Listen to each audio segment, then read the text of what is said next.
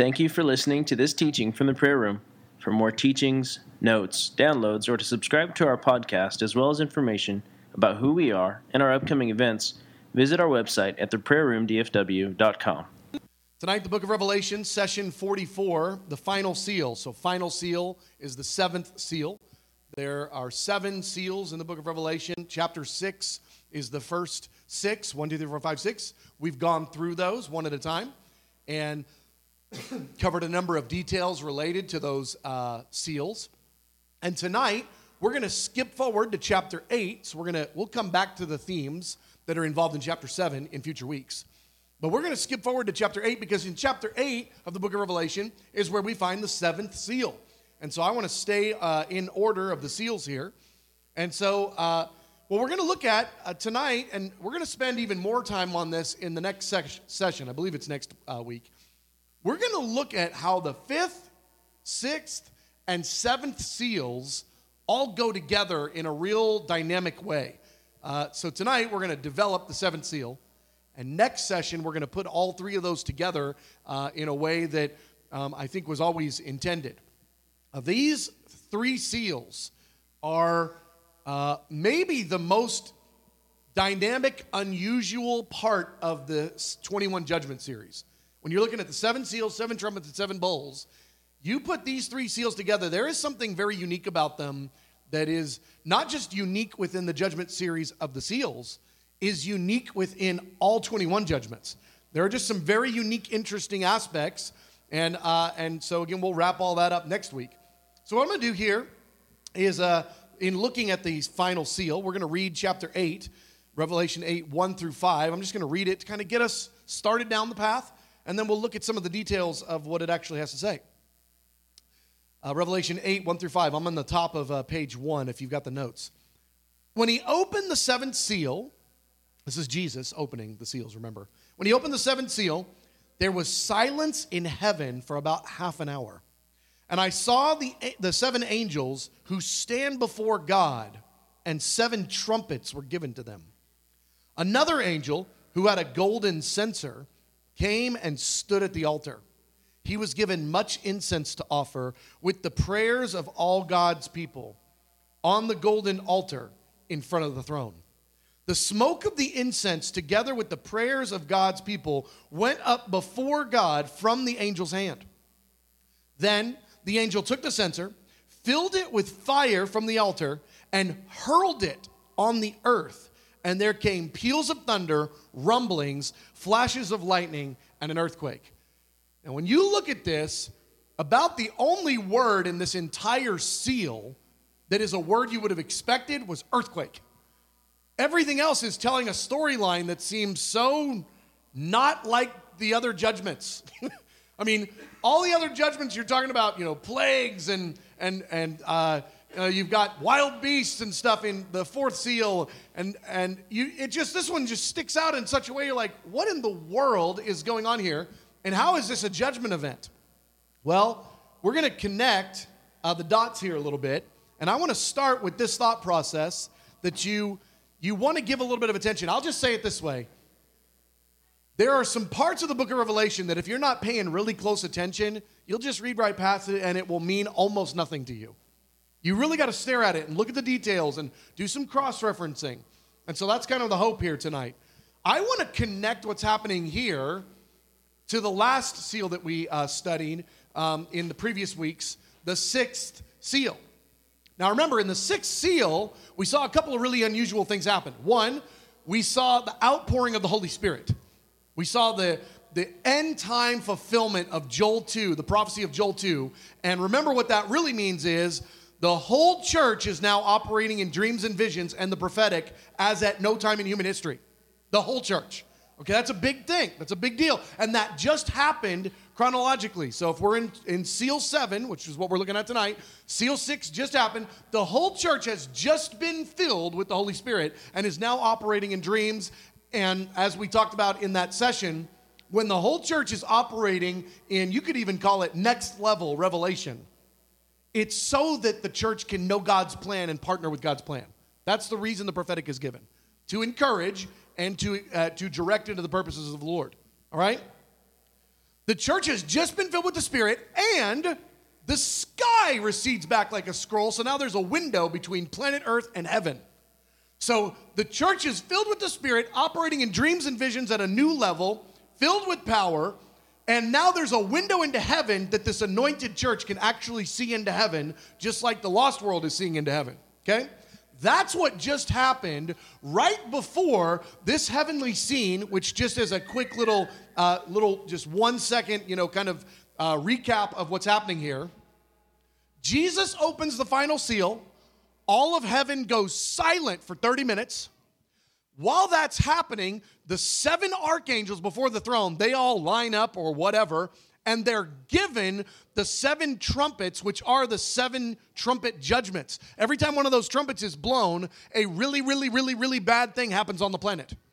They are given this right after the silence, right after the Holy Spirit's been poured out in the church, right after this window's opened in heaven. That's what's occurring here. But what triggers it, what sets it off, it's silent for about half an hour. And another angel comes up and he approaches the altar before the throne.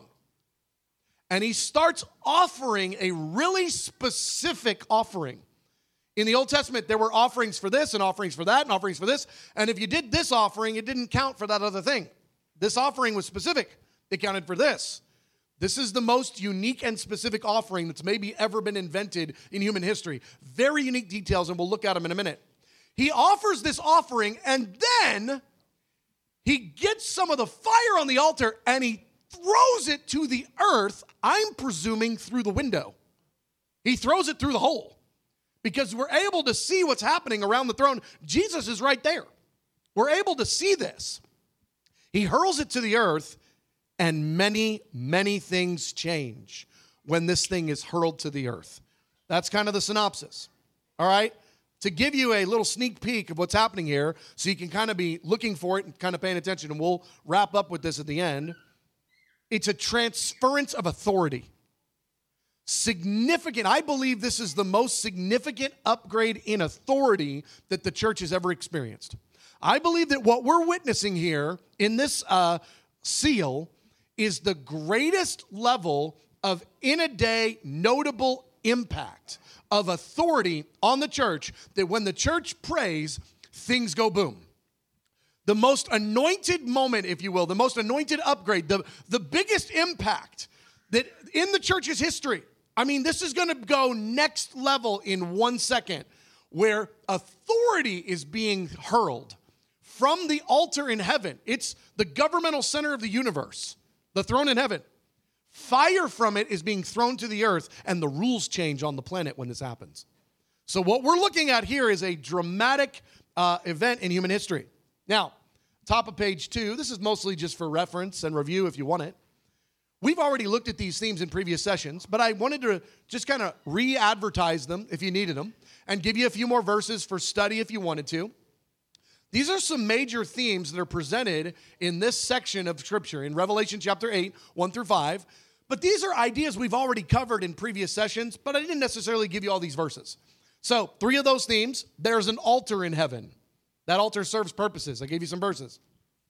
Prayers in heaven are seen as incense. That's another important detail that's a reference point to previous sessions and previous study that we've done. And also, there is such a thing as intercession for judgment. Not intercession only, make the hurricane stop. There is intercession for God start a hurricane. Okay, there is intercession for judgment or intercession to release judgment. And again, I gave you some verses there. I'd encourage you if you're like, I don't like that idea, you're a liar, go read those Bible verses and talk to the Holy Spirit. But there is such a thing as intercession for judgment. Now, the reason I'm, I'm giving you these three and kind of re advertising them, all three of these concepts are showing up here in this passage. And it's, if you're not a little bit familiar with those ideas, this passage is going to do you fits. You're going to have real problems with this passage because that's what's happening here, okay? All right, so let's look now at the great transition of the seventh seal. This is crazy. This is a pivot moment for the planet. It's a pivot moment for heaven. And it starts with, now remember, seventh seal. I don't want us to, to lose the narrative. There are seven seals, seven trumpets, and seven bowls. They go in order. One of the five, six, seven seals, one of the five, six, seven trumpets, one of the five, six, seven bowls. We are right now at uh, seal number seven. But seal number seven, that is opened by the Lamb, he opens all of them. In this seal, the strangest thing happens that's so different from all the others. He opens the seal and heaven goes silent. This is not normal. In fact, we don't have record of this ever happening before. I mean, not that I'm aware of. I, mean, there might be a spot that I'm not thinking of, but I kind of think there's not. I think this is this is actually on purpose that heaven, which is, I mean, I gave you the verse there. Day and night, they never stop saying, Holy, holy, holy is the Lord God Almighty who was and is and is to come. And there's tens of thousands of angels that are also singing, and the elders and their crowns are clanging on the ground. And uh, there's a lot of noise in heaven, lots of it. And a lot of noise around the throne where Jesus and the Father are being worshiped constantly. Like as a rule, they are more into let the fire on the altar not go out than we are. Okay? And it's constant praise and worship until the Lamb opens the seventh seal, and then the most shocking thing happens. Let's go ahead and say the first time in history heaven is silent. you have to understand if you're a heavenly dweller, your whole world just went, and you just you're now paying attention. You've never seen this before. Heaven, it says silence in heaven. Heaven is a 1400 mile by 1400 mile by 1400 mile city. Heaven isn't a throne room. A throne room is in the gigantic city of heaven. Heaven goes silent. How many billions angels? How many saints? How many white horses? How many everything is silent. Guys, this is one of the most unthinkable moments in the history of the universe. The city that has been adoring Jesus, the city that has activity, people walking down streets and feeding the horses and getting stuff from the tree of life and doing the activities and worshiping and the and they the, all the all the activity, it stops and it's silent. Why? What is happening here? This is the most important pivot, maybe, in the book of Revelation. The entire city of heaven is silent for the first time for about 30 minutes. You know, silence is really uncomfortable for 15 seconds. When you're with people, just sitting there and looking at each other. What expression does Jesus have on his face for 29 minutes and however many seconds. Like, what, what is happening? The point the universe, angels, demons, evil men on earth that can see through that hole and see the throne. The prayer movement on the earth that is praying and that just got filled with the Holy Spirit. Everyone is supposed to take note. Something big is happening right now something unprecedented that would cause all of heaven to halt for a moment 30 minutes. You see it? This is really a big deal. This is this is remarkable. That silence will be felt and seen from the earth not just in heaven.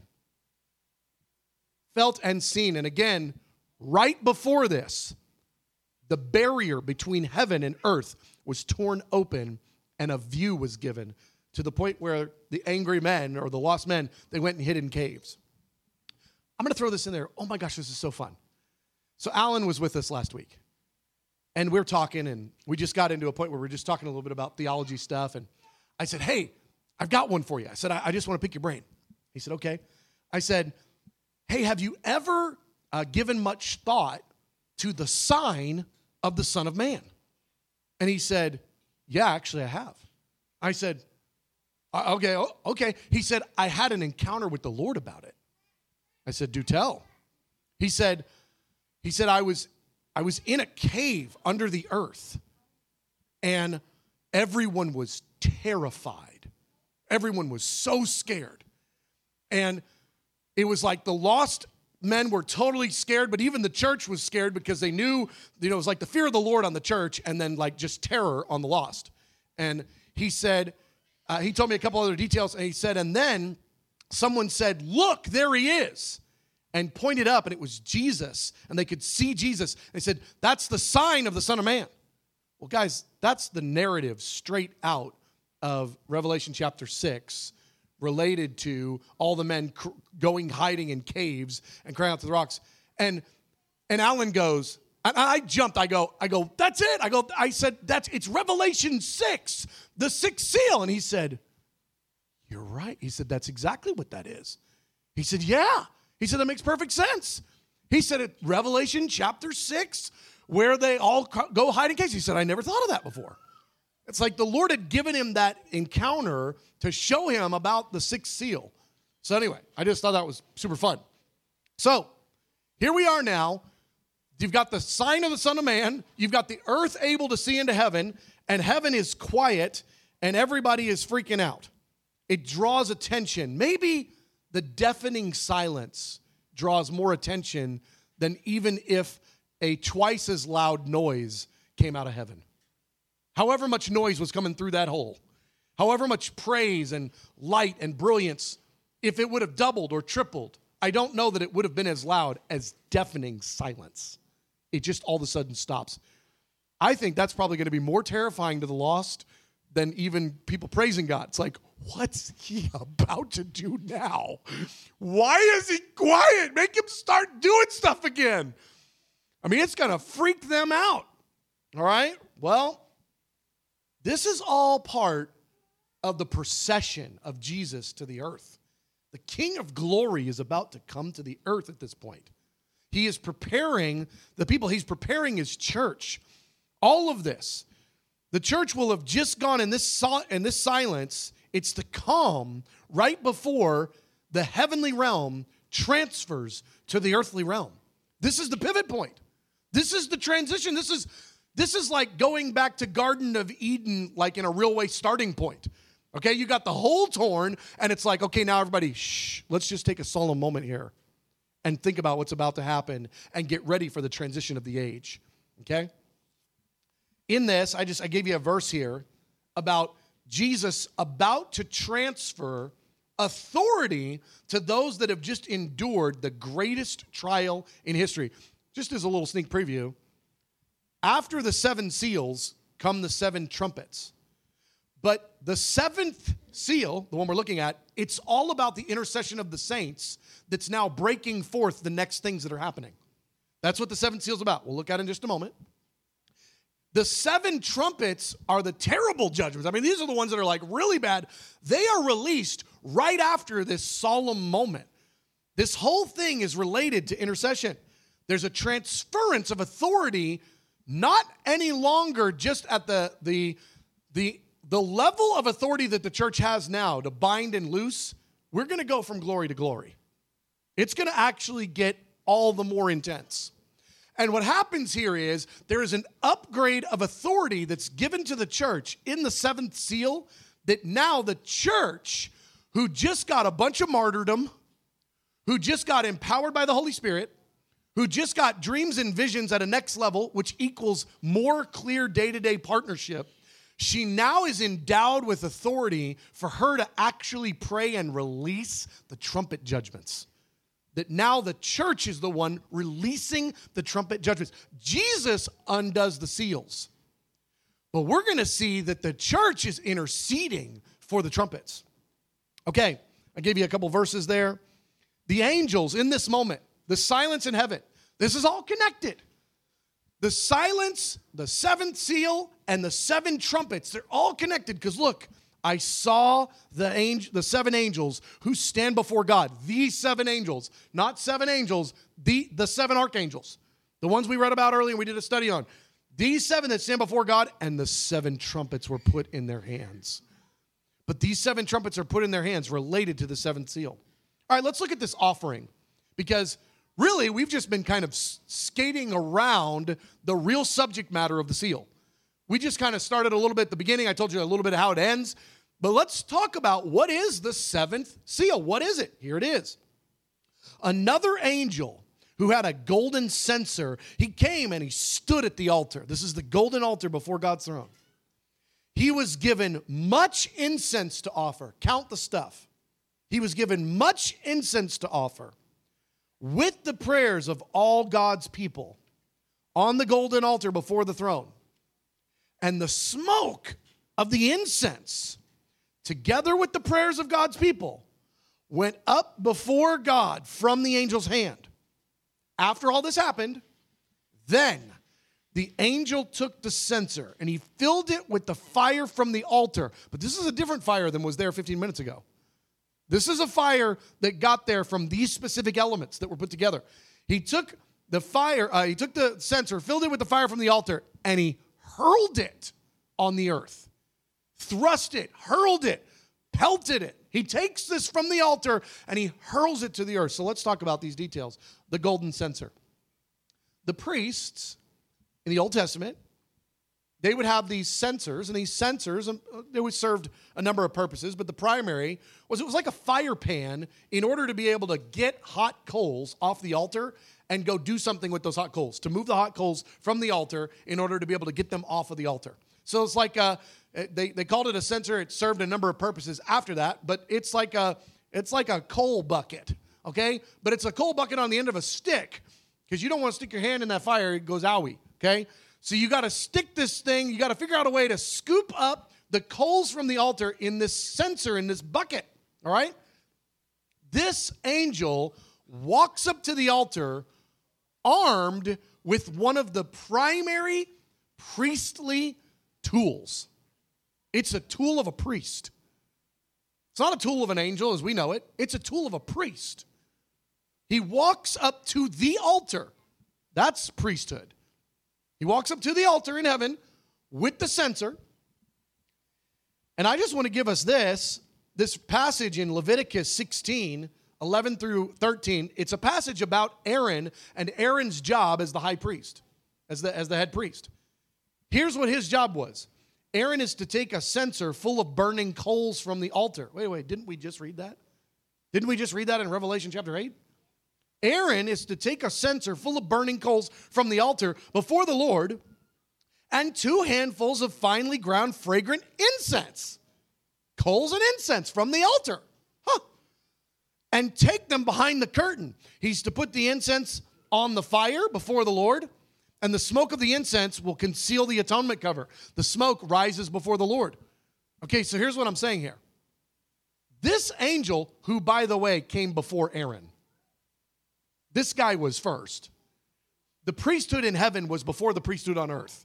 The priesthood on earth is a copy of what's happening in, in heaven. Okay? The real priesthood, like the big one, the fullest one, of which we are a shadow, is happening around the throne in heaven. This angel is operating as a high priest. And he's scooping the incense and the coals in order to offer a very specific offering to the Father, which then is going to accomplish a very specific thing. That's what's occurring here. The golden altar before the throne. I just I'm going to spend a couple of minutes on this because this is this is remarkable. this altar is in heaven do we remember the coals from Revelation chapter 6 and the, sixth, uh, the fifth seal? Do we remember the coals in Revelation that are under the altar in heaven? They're the souls of the martyrs. Okay? So the souls of the martyrs are under the altar. Okay, they're acting as the coals to keep the fire burning. All right? The, coal, the souls of the martyrs, that's what we're talking about when we're talking about the coals here. I mean, this is so intense and intimate and beyond our understanding. Well, let's look at what happens back in Ezekiel chapter 10. We actually have a picture of what's happening in Revelation chapter uh, 8. We actually have a picture of it happening one time before. We have a picture of it where someone gathered the incense and the coals from the altar in heaven not the altar on earth, the altar in heaven. They gathered them and they uh, they did something where they got them from heaven and put them on the planet. Let's just read it real quick. I saw the likeness of a throne of sapphire. This is Ezekiel 10, 1 through 7. throne of sapphire uh, above the expanse. This is talking about the heavenly throne, okay? That was over the heads of the cherubim. The Lord said to the man clothed in linen, Go in among the wheels beneath the cherubim. Fill your hands with burning coals from among the cherubim and scatter them over the city. The city is Jerusalem on planet Earth. This altar is the altar that's, that's connected to the wheels that are part of the living creatures. Okay, if that's a little bit past you, just don't worry about it. What's happening in heaven right now in this scene is probably Jesus, whoever it is that's called this the man in linen, the man clothed in linen. The man clothed in linen is told by the Father, scoop up coals from under the altar, you know, the altar in heaven, and get them into Jerusalem because I'm about to judge Jerusalem. The Babylonians are going to come in and completely destroy it. It's not going to exist anymore.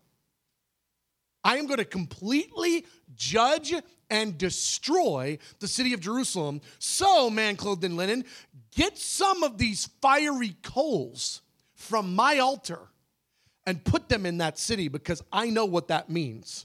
That means that city go bye bye. When the coals from heaven touch the earth, it's judgment. When the coals from heaven, from the altar in heaven, touch the earth, it is judgment. It is significant judgment. So he says, Take the fire from among the wheels, from among the cherubim. And then one of the cherubim reached out his hand to the fire that was among them and you look at the, the context of what's happening here, right after this Ezekiel passage, the judgment is the most unthinkable moment in Israel's history.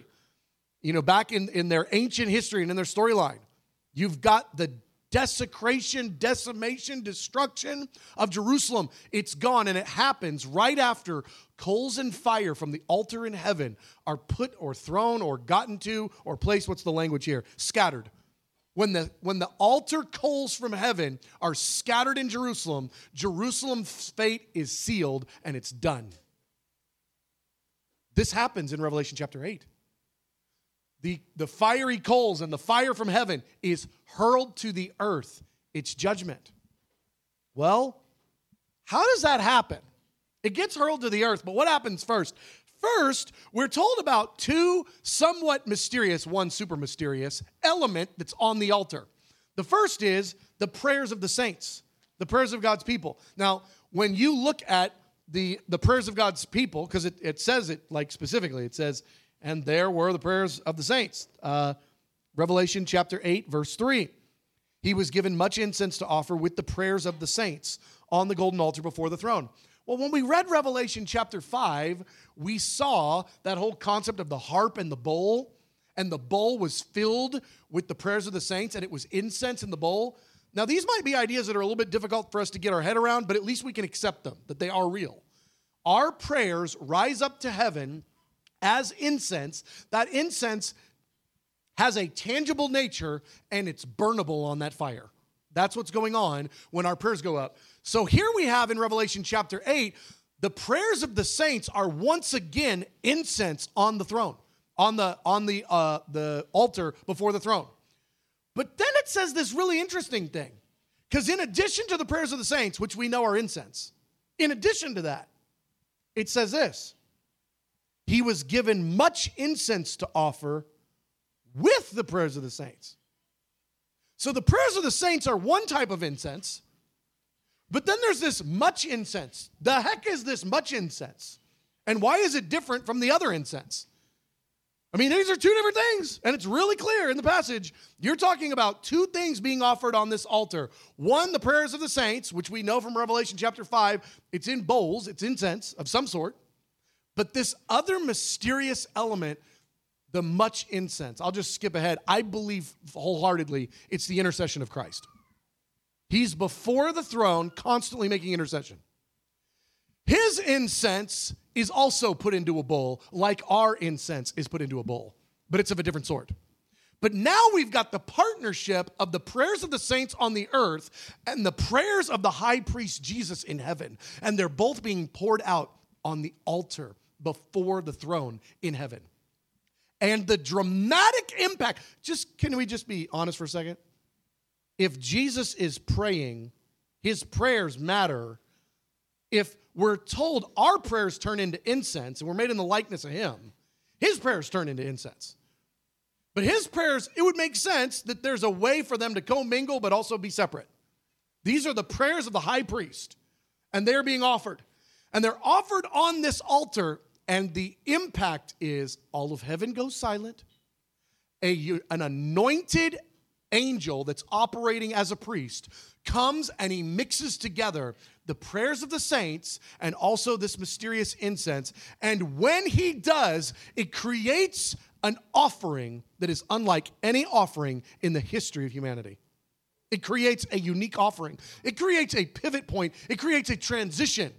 I believe Jesus has been sitting around with wisdom that we don't yet have, praying rightly, which we don't yet pray, for the trumpets to be released on the planet. Now, that's not all he prays. That's not all this is about, but it's in there. Jesus, with perfect wisdom, knows the book of Revelation and knows the trumpets are coming, and with a right heart, right attitude, right timing, has been praying, I promise you, for the purposes of God in the last generation, which include the seven trumpets. He's been praying that, but a time is coming when the church will actually catch up in maturity. How about after we get the snot beat out of us in martyrdom in Revelation chapter 6, the fifth uh, seal?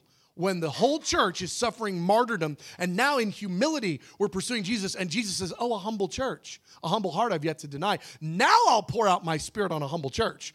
Now I'll fill you with the Joel 2 promise of the anointing of the Holy Spirit because now you'll be doing it without selfish ambition, you'll be doing it in partnership with me." That church now I will then empower with authority to release the greatest judgments in human history. That's the church that gets the anointing. That's the church. So, the smoke rises before the Lord, it goes up before God. Profound effects. Let's just look at this. I'm on a page six. The profound effects of what occurs here. So, after this very special offering, that, I mean, you, you just have to pay attention to the details. You can't dismiss it and go, ah, you know, that's just an angel who's bored on Tuesday. He's just doing something up there. No, no. It just got quiet. They all forgot, you know, they all got busy and took a quiet lunch. Like these details are all part of the story, they all matter. This really unique offering, the pivot point. Well, what happens? The angel took the censer, filled it with fire from the altar, hurled it on the earth, and there came peals of thunder, rumblings, flashes of lightning, and an earthquake. Want to go? I don't want to go into all the details of that. What I do want to give you is a very interesting passage that we've already looked at that I think is helpful in helping us understand what is occurring here. That phrase, thunder, rumblings, flashes of lightning, we've already read that. It's in Revelation chapter 4. From the throne came flashes of lightning, rumblings, peals of thunder. Revelation 4 5. Now, why do I bring that up? because the governmental center of the universe is the throne. What happens at the governmental center of the universe? Among other things, rumblings, lightning, and thunder. Rumblings and lightning and thunder are part of the climate of the governmental center of the universe. This angel hurls an offering's fire from the altar and hurls it to the earth. And now, do you know what happens on the earth? The exact same thing that happens in heaven, on earth, as it is in heaven rumblings, peals of thunder, and uh, uh, lightning. It's the same exact details. Now it's happening on the earth. So there's a transference of authority. Not, not that heaven doesn't have it anymore, but that heaven is imparting something that wasn't there a minute ago to the planet. Something very unique, enough to get heaven to stop for 30 minutes is happening. It's a pivot point, it's a transition on earth as it is in heaven. We can't even get our head around that one for a second. What's the governmental authority around the throne in heaven? It's pure, it's supreme. It is yes and amen. What about when that happens on the earth as it is in heaven? Well, then the saints with anointed dreams and visions can release the seven trumpets in a right heart, in right timing. There's a transfer of power. So really, you're asking me my question back at me. Okay. okay. Okay. So, uh, so the fourth question on the notes tonight was, what does it mean that the spiritual climate, the rumblings, thundering, lightning, is being imparted to the earth? And uh, the point was made that what's added in this particular moment is when the thing is taken from heaven and it's turned to the earth, you not only have the three things that were clearly there in Revelation chapter 4, but you're also added this earthquake di- dynamic. Well, part of this is you've got heaven is is throwing, hurling. I mean, that word hurling, it's almost like the same idea as uh, in some of the later judgments that we're going to look at when things are being hurled to the earth that are giant, big cosmic things being hurled to the earth, like a huge mountain. So, this thing being hurled from heaven when it hits the earth, yes, of course, at least it causes an earthquake. I mean, that's kind of almost like a given almost because it's something it's something tangible and and violent that's being hurled from heaven to the earth. But so what's happening? I use the word spiritual climate, and I just want to be honest with you. Um, there's a lot of interpretation happening in this presentation tonight. But I want to give you an interpretation because I think the default is to not interpret this at all, read the words, and try to get something that makes more sense. So I want to give us an interpretation and let us look at it and stare at it and poke holes in it uh, theologically and go, well, does this agree with what the rest of Revelation says and the rest of the storyline and the rest and the rest? And to get us kind of thinking down that line. So I like that term, spiritual climate. I think what's happening is you've got the governmental center of the universe that is transferring from heaven to earth. Jesus is going to eventually rule earth a minute after that. He's going to rule all of heaven and earth from earth. He's going to be a man on the earth. He's also in heaven in that time, and we don't get into all those details right now, but he's going to be ruling the universe from Jerusalem on the earth. I think what's happening here is a transference of the authority of what's happening around the throne in heaven is now being that governmental reality is now being given to jesus' bride on the earth to be able to rule and reign. I overheard uh, caitlin in her uh, you know little discussion talking about the permission from heaven to stop the fire on the altar because oh don't worry they've got it on planet earth. Malachi 111 is real.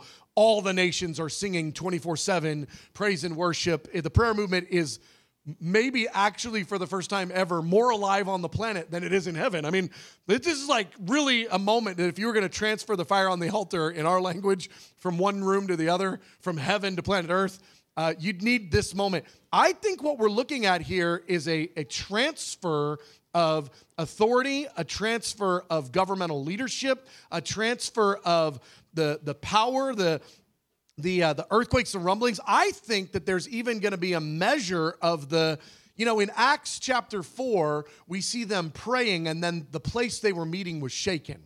Okay? There was some authority. That we were touching. Acts 2 through the rest of Acts, touches on some of the governmental authority that's available to the church.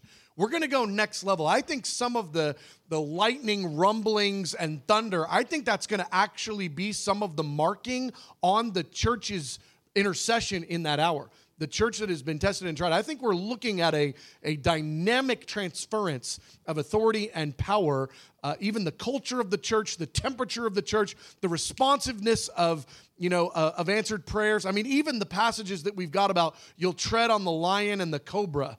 You'll, you'll, you'll trample the serpent underfoot. You'll trample scorpions and, and uh, cobras. Well, those are the exact things that come out of the abyss during the trumpets. I mean, those are the things that come out of the abyss. It's things that look like that. And we're given verses that talk about that. But where does that authority come from? Well, more than authority to step on a scorpion or to deal with low level demons, the church is being empowered with the authority to deal with principalities here in Revelation chapter 8 when the transference is given from heaven to earth. And so I, I think this is maybe one of the most dynamic, dramatic parts of the entire book of Revelation and the end time drama. So, uh, Luke, over here. I think they be shaking in the boots. Uh, how will the demonic realm be responding related to the silence in heaven and this, this like, it's the loudest silence ever. Can we just agree on that? It's the loudest silence ever. And uh, how will the demonic realm be responding? you know, it's interesting because demons know that Jesus is God and they shudder. They're just not saved. They're scared to death. They, they understand, they tremble. They, un, they recognize. They also know the Bible. They also know Revelation chapter 8. And they know this is coming. And they know what changes after this. I think there's going to be a significant trembling that goes forth in all of the, the heavenly realm. Because here's the other detail we haven't gotten to it yet, but Revelation chapter 12, where all of the dark forces are cast out of the heavenly realms, and now their only places on planet Earth is really, really, really, really bad. That's really bad. And that causes life to be tremendously difficult for humans and tremendously long leash for the demonic realm until this point. This, th- this starts to change the tide because it's almost like there was demonic governmental authority released when Revelation chapter 12 happens at the beginning of the Great Tribulation. Here we've got empowered heavenly divine authority now being transferred. And so I think that this is all part of the war. Uh, this is all part of the war in the heavens, uh, but it's there's battles in a war. It's not all just one thing happening in a moment. There's this side, and then there's this side, and there's this side. So I think that this is going to be a significant moment of trembling and significant loss when now the saints, I'll give you one more.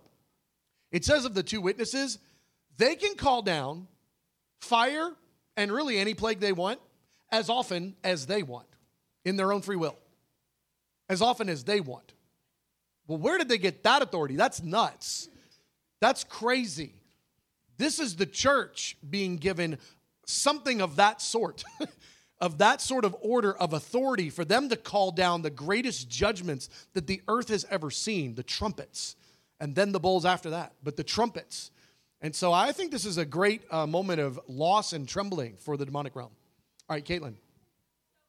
Okay, I mean, I think the way that it reads makes it seem like it's after, but that the activity, this is, I'll tell you how the way I picture it, how I read it is this.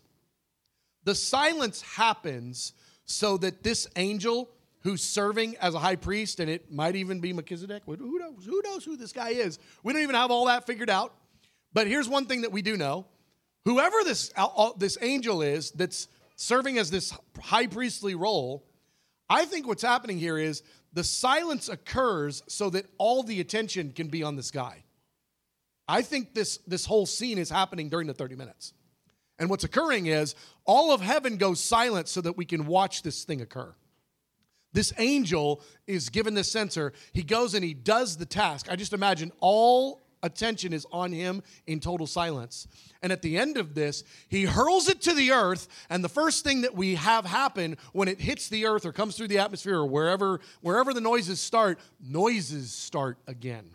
There were no noises, now there's noises. We went 30 minutes, no noises, now there's noises and the noises are this thing coming through the atmosphere, touching the earth. I also believe that that's going to also come into tandem with the sounding of the first trumpet.